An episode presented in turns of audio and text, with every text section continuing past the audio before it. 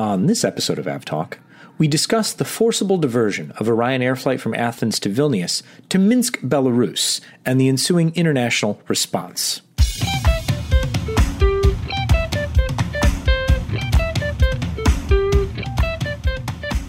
Hello and welcome to episode 113 of AvTalk. I am Ian Petchenik here as always with Jason Rabinowitz. Hello, Ian, and we have a special guest today, live on location from beautiful and very hot Tampa. It's Seth Miller. Say hello, Seth. Hello, Seth. Ah, clever. Welcome, Seth Miller. Seth is an aerospace journalist extraordinaire and writes now for uh, his very own PaxEx.aero. And he is joining the program today because Jason and Seth are on the one of the first, the first Breeze first. Airways The very first, first. the very first Breeze Airways flight. yes, Like and, and MX1. MX1 on an airline that only started selling tickets like four hours ago or something. yeah, selling tickets a week before you launch service is probably not a great recipe for strong revenue in that first week It's a of thing. operations, especially when it's, you know, a holiday weekend yeah, that uh, people had already had plans for. I'm sure a lot of people already have flights booked. They already have plans. It's also still in the middle of a pandemic where some people don't want to fly. But it's a recipe for an interesting launch of flights. The the first flight we're, we're taking launches tomorrow morning, Tampa to Charleston. And then we are connecting on uh, a route I'll probably never fly again in my life, Charleston to Bradley, Connecticut. I it's don't Springfield, Massachusetts, Hartford, Connecticut. Bradley's the name of the airport. Right. Do you, you want to get the whole catch basin of, of area there? But that flight does not appear to be very full. I, I don't imagine there are many Charleston to Bradley passengers who need a last minute $49 ticket, but we'll, we'll be two of them, and it'll be fun. Is is anyone else concerned that their IATA code is the abbreviation for maintenance? I, that's sort of the joke I was going to make. Is it? So I'm it's sorry, also I Mexicana. nah, it's okay. It's also and it's it's the history is Mexicana had it before, which had a That ended well. pretty awful end plenty of years ago now. Um, But is it actually official yet? Because I haven't seen MX in IATA's I, yeah, I, ha- I haven't seen it either. Or nor have I seen them publish an actual schedule anywhere. OAG doesn't have anything, and that's usually where you find that. Are you sure you're on a plane tomorrow? I mean, I've seen the planes out the window from the hotel, so I know sure, the planes exist. they exist, but are you he sure has- that there's an actual he has flight? a reservation but can't check in, so you know it's debatable. Yeah. Okay. If all does not go to plan, I will book a JetBlue flight home on another David Neeleman airline, and it will all be fine. So that's a perfect segue. Speaking of things not going to plan, What a segue! I know. So, really, the only, we have a couple of things we'll talk about at the very end of the show that if you're interested in aviation, you should be aware of. But really, the only thing that we have to, to really dig into this week is whatever you want to call what happened over the weekend in Belarus. Nothing good. A very, very short summary, and then we'll kind of unpack various parts of this. A Ryanair flight from Athens to Vilnius was flying over Belarus and was forcibly diverted by the the Belarusian government to land in Minsk whereupon a activist journalist person not in good graces with the, the Belarus government was forcibly removed from the flight along with his girlfriend. And it seems that a few other Russian nationals disembarked at the same time of their own volition, it seems. The aircraft was on the ground for about seven hours and then eventually continued on to, to Vilnius. And holy wow, is this terrible? Yeah, it sets an extremely dangerous precedent that really I, I can't think of any time this has happened before, seeing as I just set a new precedent that if a country anywhere in the world knows that a dissident or, or someone disagreeing with them is merely flying through their airspace from A to B and happens to go over C, that country can basically divert that aircraft to land at that country and and So there are a, uh, unprecedented, but there may be some precedents. Okay, like, give us some There background was an incident over Iran, I remember correctly, from I believe it was an Emirates flight that was diverted under similar circumstances. There was now I'm forgetting the the country, but it was actually a private jet where they thought Snowden was on board. So that This was in Austria. Yeah, th- this Yeah, was er, this in is- Austria, not Austria in the Yeah, this has happened before with private jets, but not possibly not commercial airliners with yeah, hundreds of passengers on fair board. point. Uh, the other one, but the ICAO rules and sort of treaties cover both of those the same Right. way. So I, I there, there are some di- subtle differences, but I don't want to say it's completely unheard of. The other thing, uh, example I'll put out there uh, is actually uh, a U.S. Inc- in- related incident where the U.S. always gets requires that all airlines file flight manifests of all the passengers on board, so it can be checked into their no-fly list. And if there's a no-fly list passenger on board, the U.S. won't permit transit of U.S. airspace, so it's not quite the same. But there was an incident. Apparently, I think it was a flight from France to Mexico City that was going to cross the U.S. airspace, and I don't know if they got the manifest late or something else, but the plane ended up having to divert, I believe, to Montreal.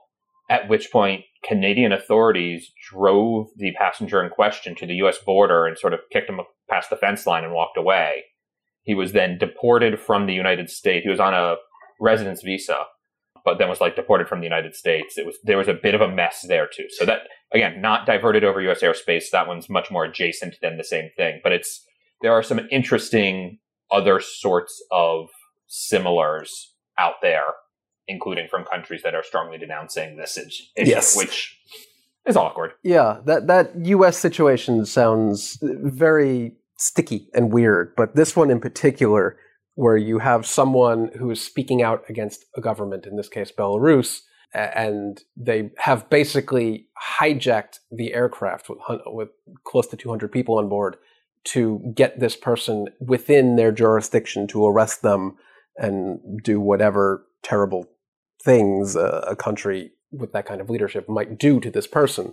It just sets a really bad precedent. And now, will in any case where there's someone who speaks out against the government, is that person going to have to make sure that any commercial flight they're ever on in the future does not fly over a country they have spoken against, or possibly an ally of a country they've spoken against? It's uh, it's just bad. all well, and, and there's certainly precedence for that.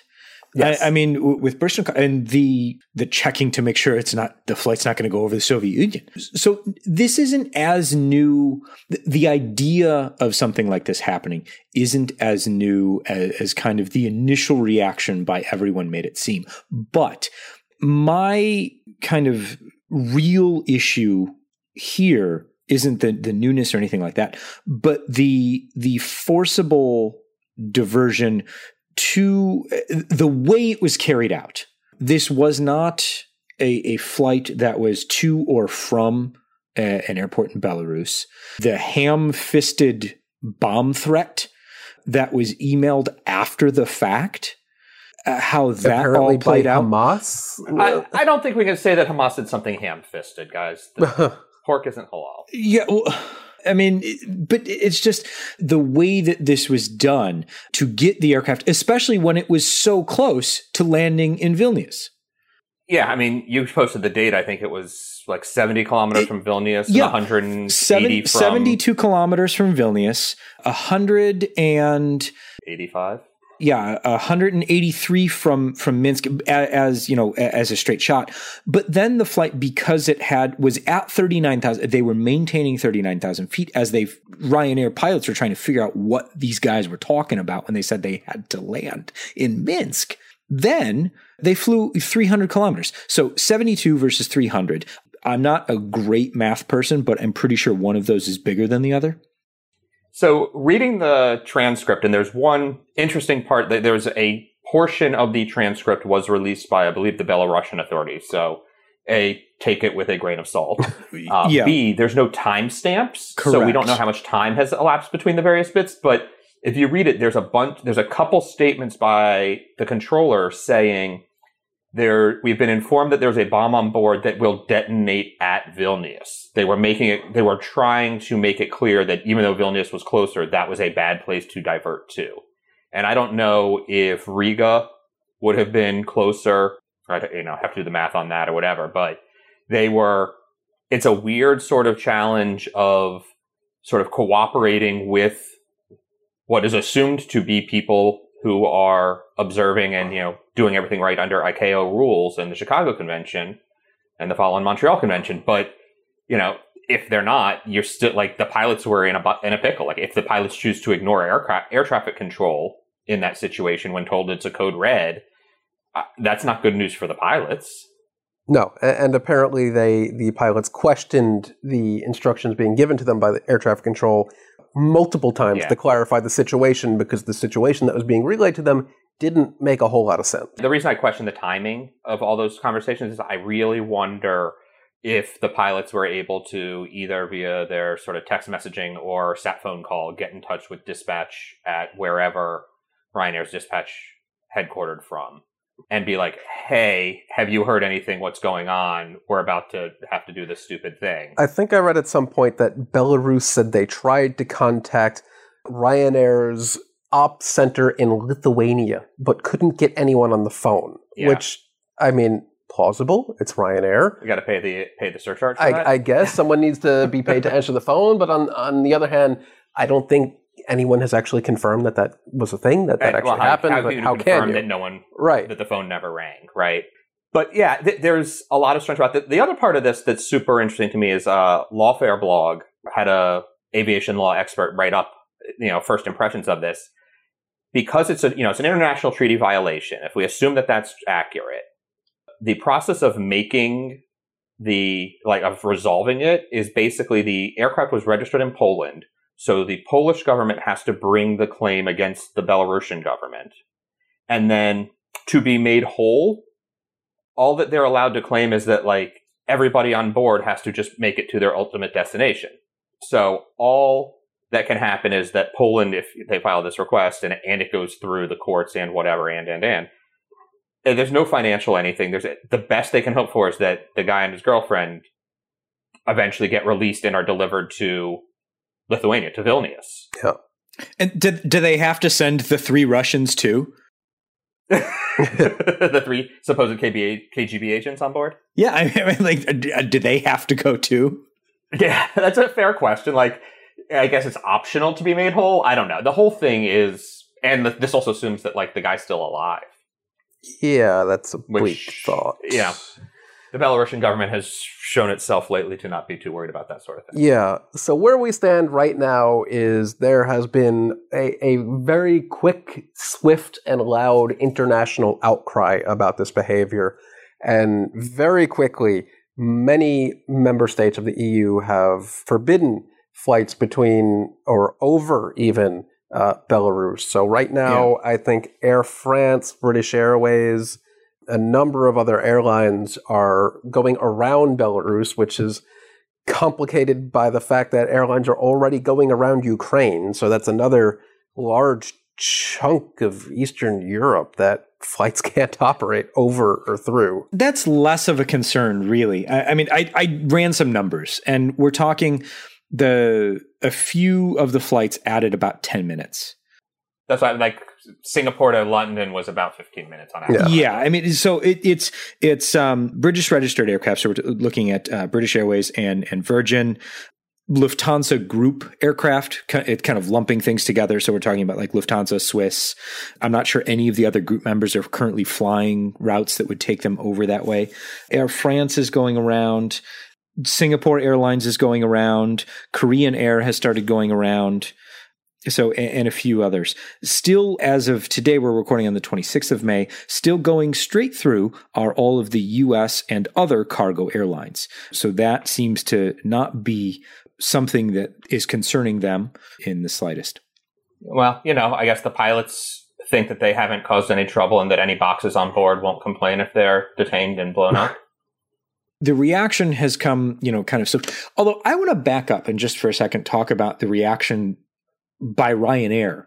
Yeah, the initial statement. The, the not good. The initial statement was was I want to say almost apologetic, not even to the passengers or anyone, but just to Belarus. Uh, it was apologetic in that, like, sorry this happened and that our flight is late. Yeah, we're very sorry that the flight was delayed. Passengers were able to board, reboard and finish the trip, like neglecting to mention that not all of them were. Except for the fact that, you know, the flight was hijacked and, and a couple of their passengers were forcibly removed at gunpoint and may never be seen again. Yeah, that's the, the other thing is, you know, you mentioned about sort of the swift and significant response. The UK closed its airspace and blocked all Belarusian flagged airlines, which is mostly Belavia, um, Belavia, however we're pronouncing that. But that happened pretty quickly.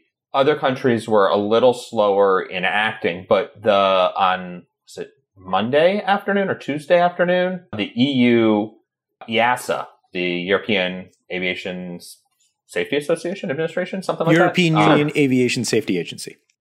There you go. Rolls off the tongue. Uh, you got it the EASA issued guidance saying we recommend that member states strongly consider telling airlines not to fly over, but also included the line basically saying this is not a significant enough safety risk that we are outright banning flights, banning overflights. And that's as opposed to, you know, war zone areas where they think there's a significant risk of a missile accidentally hitting a plane or something. And they do say, this is a safety risk. We are issuing guidance as a organization that says don't go there anymore. So it was you guys really shouldn't do this, but we're not going to go far enough to actually say don't do it.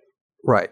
And then later in the week, the day we're recording today, Wednesday, a Belavia flight between, I believe it was Minsk and Spain. Barcelona? Barcelona, Barcelona yes. somewhere in Spain, Barcelona, didn't even make it that far because they were advised that uh, the French ATC would not let them in their airspace. So they were in a holding pattern for quite a while and then and ended up returning to their point of origin.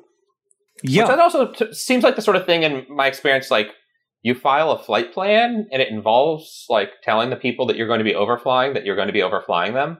Maybe they'll change their mind by the time they get to the border.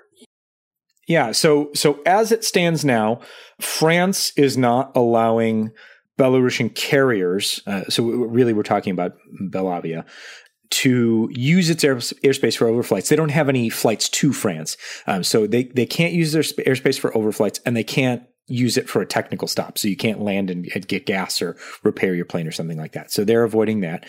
Poland is in effect in in the evening of the 26th local time. So or, or, sorry, midnight local time, 2200 UTC on the 26th in Poland. Belavia will lose access to Polish airspace at uh, roughly the same time. They will lose access to Lithuanian airspace. So really, they're pretty much cut off from their destinations in Western Europe at this point. Yeah. Yeah, but you know, flights to Russia and Ukraine are still cool. R- right. Right. Those are and China. Don't forget China. Uh, go that far? Uh, no, no, no.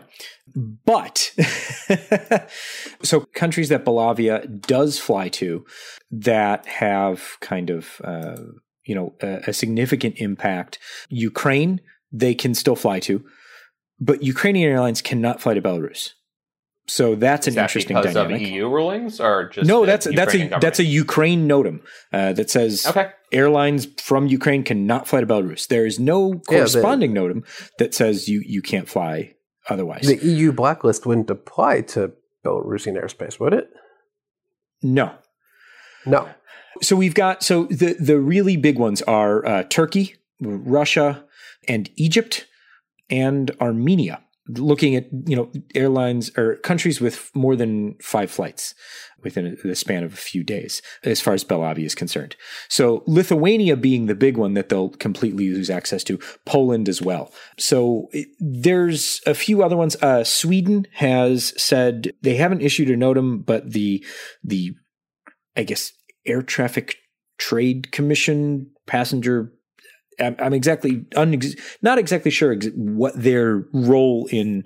I guess it's like the Swedish FAA, but not the transport or uh, air navigation service provider version, but the kind of regulatory body version has said no Belavia, so so they're out.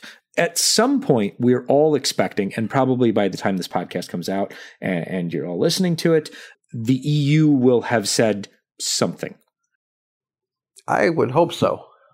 because the the European Commission said that the the Commission of Europe and because those are actually two different things that's a whole other podcast that maybe we all need to listen to to figure that one out they need to act and so that EASA can act and issue either an airworthiness directive or or something that says these aircraft are allowed to fly over, these aircraft are not, uh, and, and, so on and so forth. But it'll, it'll be interesting to see how these things develop and how long this goes on. I, I think is really the really the question. And no one knows how this goes, how long this goes on, and does it devolve further, which is certainly an open question given all of the parties involved. Yeah. We'll see. We will see indeed. I think we can leave it there at this point, mostly because things are, are, are still happening. I will say that the fall off in overflights is going to be interesting as far as uh, money goes. I reached out to to some folks that I know kind of work with these numbers, and the figure that I was quoted was about $750 to fly a 747 over Belarus. Wow. That's more than I would have thought. Yeah, I, well, I had heard similar numbers that I actually went digging for some of those numbers as well and couldn't find them published anywhere. Um, so it was like, it's like 50 bucks just to enter the airspace and then more if you want to land. But the, sort of wait time, a wait time size of you know max landing wait times distance flown or something like that. It factor, factors into it. I could never find the rate for that. So. Yeah, but I had a, a, quick chat with somebody who who Couldn't pays these bills. and and they said it was Excellent. about seven hundred fifty dollars to to overfly Belarus with a seven four seven. So obviously that's kind of the the the high end of the overflight charges you're going to see. But a lot of the the US aircraft that are overflying Belarus are 747s or heavy 777s carrying carrying cargo. So the over the past the previous week it was about an average of 375 overflights we're down to 225 yesterday as airlines are avoiding that so i mean not the most important consideration, and certainly not even a really important consideration, but just one that I find interesting is kind of those unintended consequences. That's a hundred grand a day of things. Yeah, roughly. I mean it's it, it's it's not nothing, but but certainly not million dollars here, million dollars there. Pretty soon it adds up to real money, man. Yeah, yeah. yeah. So we'll obviously keep an eye on this, and we'll talk about it uh, next week. I, Jason, I guess we picked a good week uh, to you know start doing a, a weekly show. Yeah, things happened. Things happened. Oh boy. Maybe, maybe I wait. Did we cause that? No. No, no. Things no. happen after we. I was say whatever happens in an hour and a half will be your fault, not the things that happened prior. Yeah, that that's what we'll need to be worried about. Okay, let's take a quick break, refill our drinks, and come back and run through some of the other stuff that has happened already this week. We'll be right back.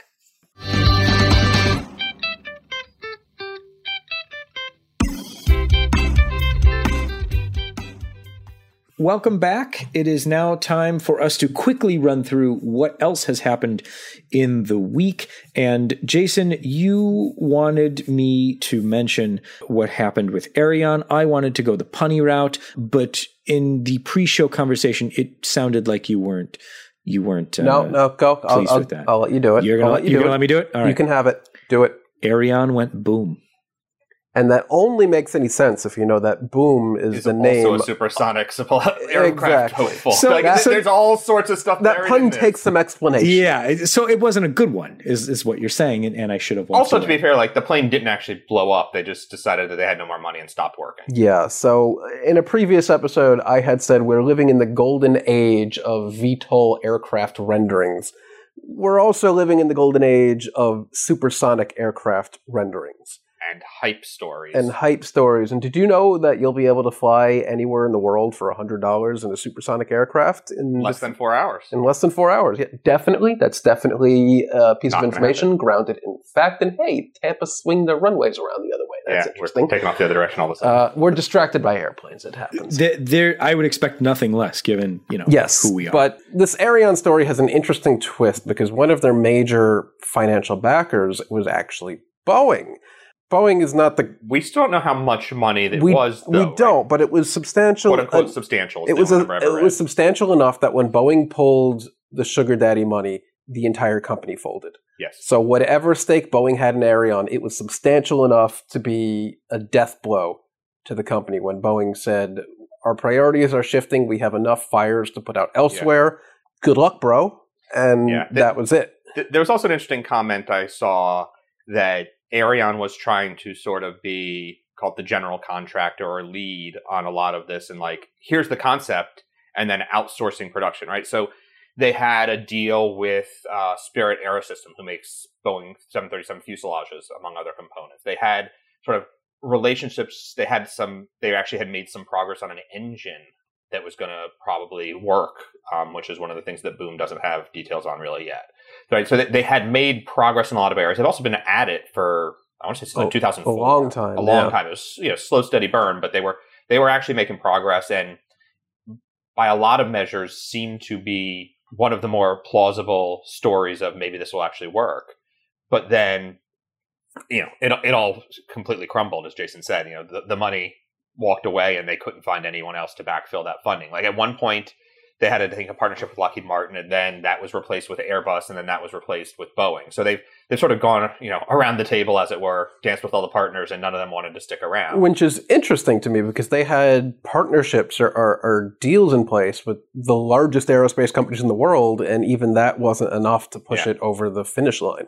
And I, the other part that's somewhat worrisome to me is, you know, Jason made the joke about the four-hour, hundred-dollar ticket. That's actually from Boom Supersonic CEO. Uh, he did that in an interview, I think, with CNN, and they've gotten a lot of airtime. And he's acknowledged that it's not this generation of planes; it'll be two or three generations later of supersonic, which is all I sorts of wishful thinking. But a week before Aerion folded, it announced its next generation plane, which was a 50 seater that would compete with Boom, among others, for sort of commercial service, not the private business jet that the AS2 initial model was going to be. Now, how much of that was a desperate attempt to put something out to raise funding while they didn't Almost- probably have anything? Almost certainly all of it, except the rendering. They got they got an art guy to the put golden renderings together. age of aircraft rendering. But- so that so makes me really what wonder- we're, what we're saying here is that the the supersonic the push into supersonic flight or push back into supersonic flight and the eVTOL push is really just a secret plot by the aerospace industry to prop up the graphic design industry.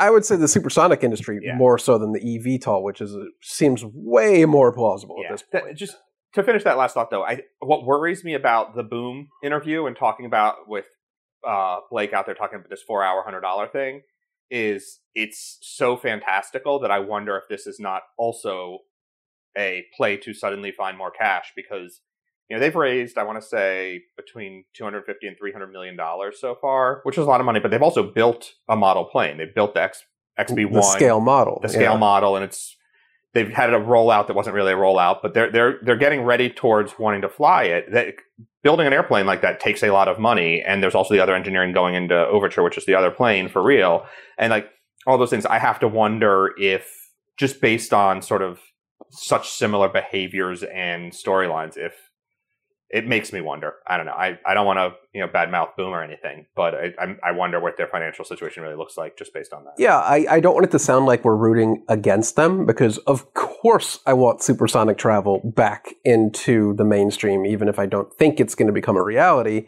I want it to happen because who wouldn't want to do that? Yeah. Yeah, I, I I want to have my chance to do a supersonic flight once. I don't think it is something a that is financially affordable long term, or b that is environmentally affordable either. So it's I'm of mixed opinions, right? It's roughly Yeah. four to six times the amount of fuel per seat mile to go supersonic versus uh, regular. So even if it's all sustainable fuels or whatever, it's still a terribly inefficient way to do it. Um, and I know you, you can you know take the argument that time is worth more, but not really. Not to me, not that much. So anyway, Let's talk. went boom. Let Let's talk about a, a, a good time gone bad. Then, Jason, tell me about the SpiceJet wedding.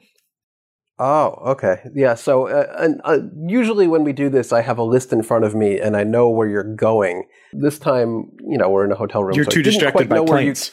yeah, I'm distracted by this beautiful MD11 out here. I didn't know where you were going, but yeah, India is going through a really, really horrendous situation with COVID 19. It is spreading like it has spread nowhere before um, right now. It, it's hundreds of thousands of infections daily. So obviously, they have clamped down quite tightly on restrictions and what you can do and where you can go, and, and most importantly, how many people can attend any one event.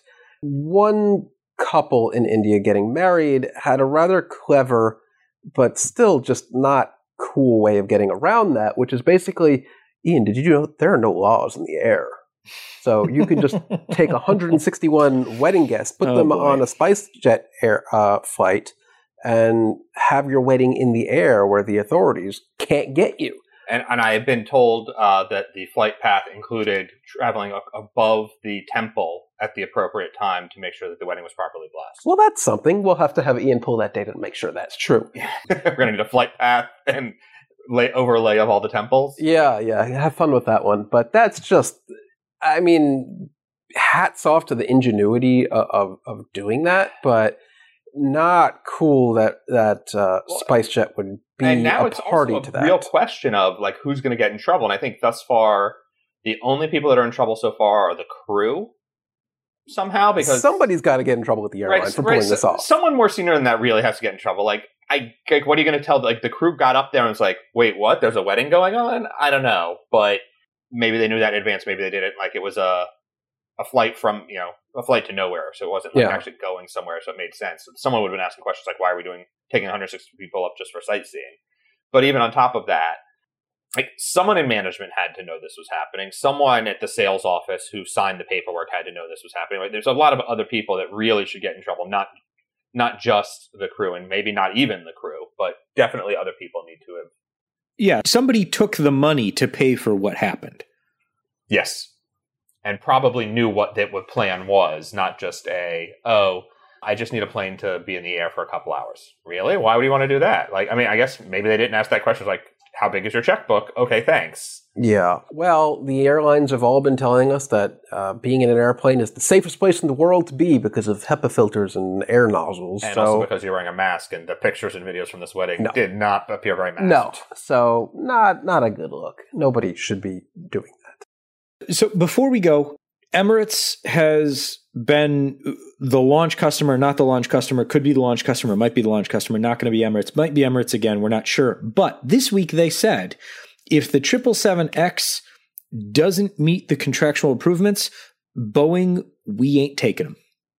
Yeah, that's Which- completely legitimate because if you're paying many many millions of dollars for any anything, don't you want it to be delivered per spec. But to spec? Yeah.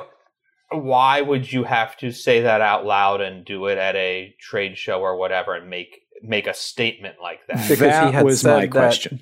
Because he he had said that he had basically heard nothing from Boeing recently. Sure. Listen, he's. I assume the comments from Sir Tim. Yes. He's clearly negotiating via the media. I get that. It's worrisome that he Has to do or that. thinks he has to do that. Is Boeing screwing him around? Is he, you know, is he just getting nothing? Like, and you know, obviously this is going to make a whole bunch of media go ask Boeing.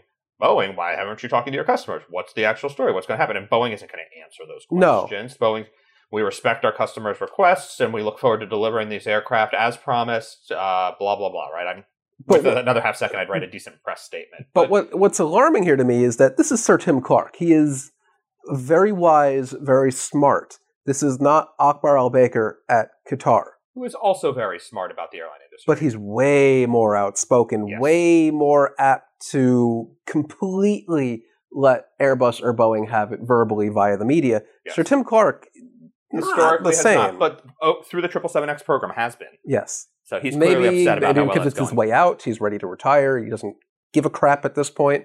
But it, it's alarming to me that he has been this outspoken about the aircraft. It is definitely uncommon, un- a little unexpected.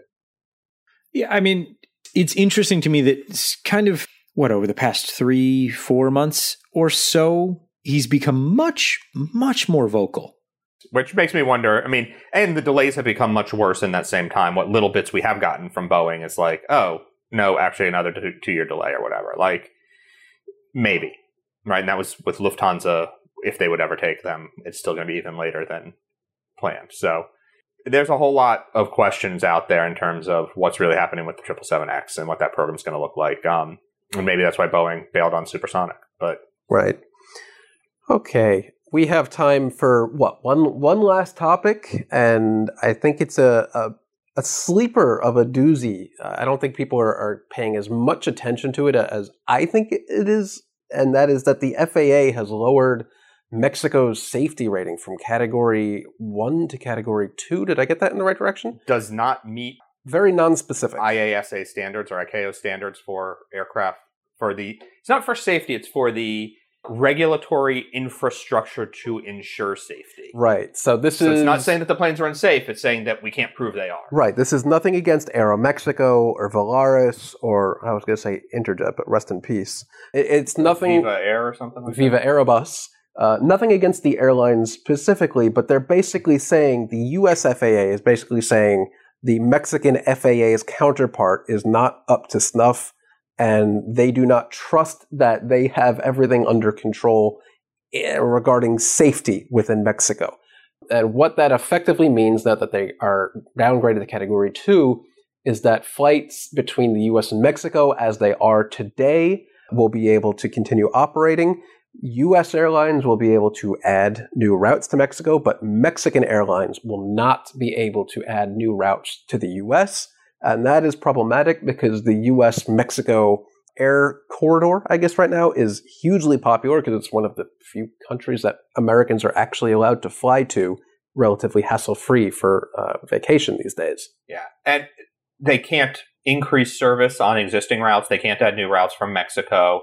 And the US Mexico relationship, while it is relatively friendly, it's not true open skies. So if the U- if a US carrier wanted to add a new route, I would not be surprised that the Mexican government would drag its feet regulatorily. That's definitely not a word. And not let that Close happen enough. until Yeah, close. close and not let that happen until the U.S. changes its mind and brings back, you know, and starts letting the Mexican airlines do this again too. It also affects code share operations right. Between Delta and Aeromexico, where Delta has to cannot can no longer have the Aeromexico code. It can no longer sell Aeromexico metal with a Delta code on it. So if it had previously issued, you know, someone flying to Cancun and then connecting to Mexico City or vice versa or something like that, it has to reissue those tickets with an Aeromexico flight number on it.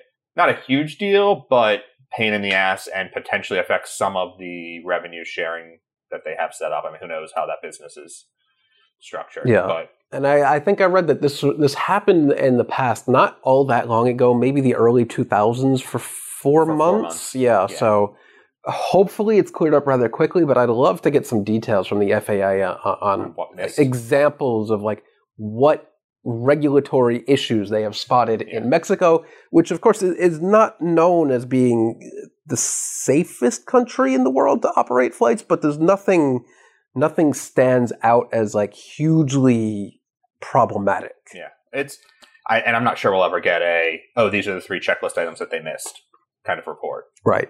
unfortunately. Yeah, so I mean, and, and the FAA has said that they are working with their Mexican counterparts to ensure that, et cetera, et cetera, everyone's where they're supposed to be and, and things like that. So this doesn't sound like it's a an unsolvable problem. No. So hopefully everyone is back in time for I don't what uh, Labor Day? Yeah. labor. There you go. So I mean, the big story, the huge story, the ongoing story, Belarus. I'm sure we'll have much more to say about this next week as things shake out. But if you're listening to this podcast on Friday, who knows what has happened by then? But we'll be back next week with even more. Thank you so much to everyone who has written in already to say that they're excited about the weekly shows. That made Jason and I feel very warm and fuzzy inside, and thank you for that. I would say a 99.9% positive response. A few people said, eh, all right. But uh, that's If okay. it's negative, you could you could just skip every other episode. there you go. Problem solved. But yes, thank thank you so much to everyone who who's written in. We also got a lot of good feedback about some of the other things that we talked about in previous episodes. We'll talk about those next week and kind of go through listener feedback in more detail because there was a lot of good stuff, especially about the dual frequency runways that we talked about in relation to the the Centennial Airport accident. Uh, so we'll, we'll bring that back next week. Don't think we've forgotten about that. But until next week, I am Ian Petchenik, here as always with Jason Rabinowitz, and here uh, sometimes on occasion with, with Seth on Miller. occasion with yes. Seth thank you so much for joining us. Everyone listening to the podcast if you haven't already leave us a rating a review tell your friends about it. We would love to expand the listenership especially now that we are a weekly podcast thanks Right. everyone so much for listening and we will see you next week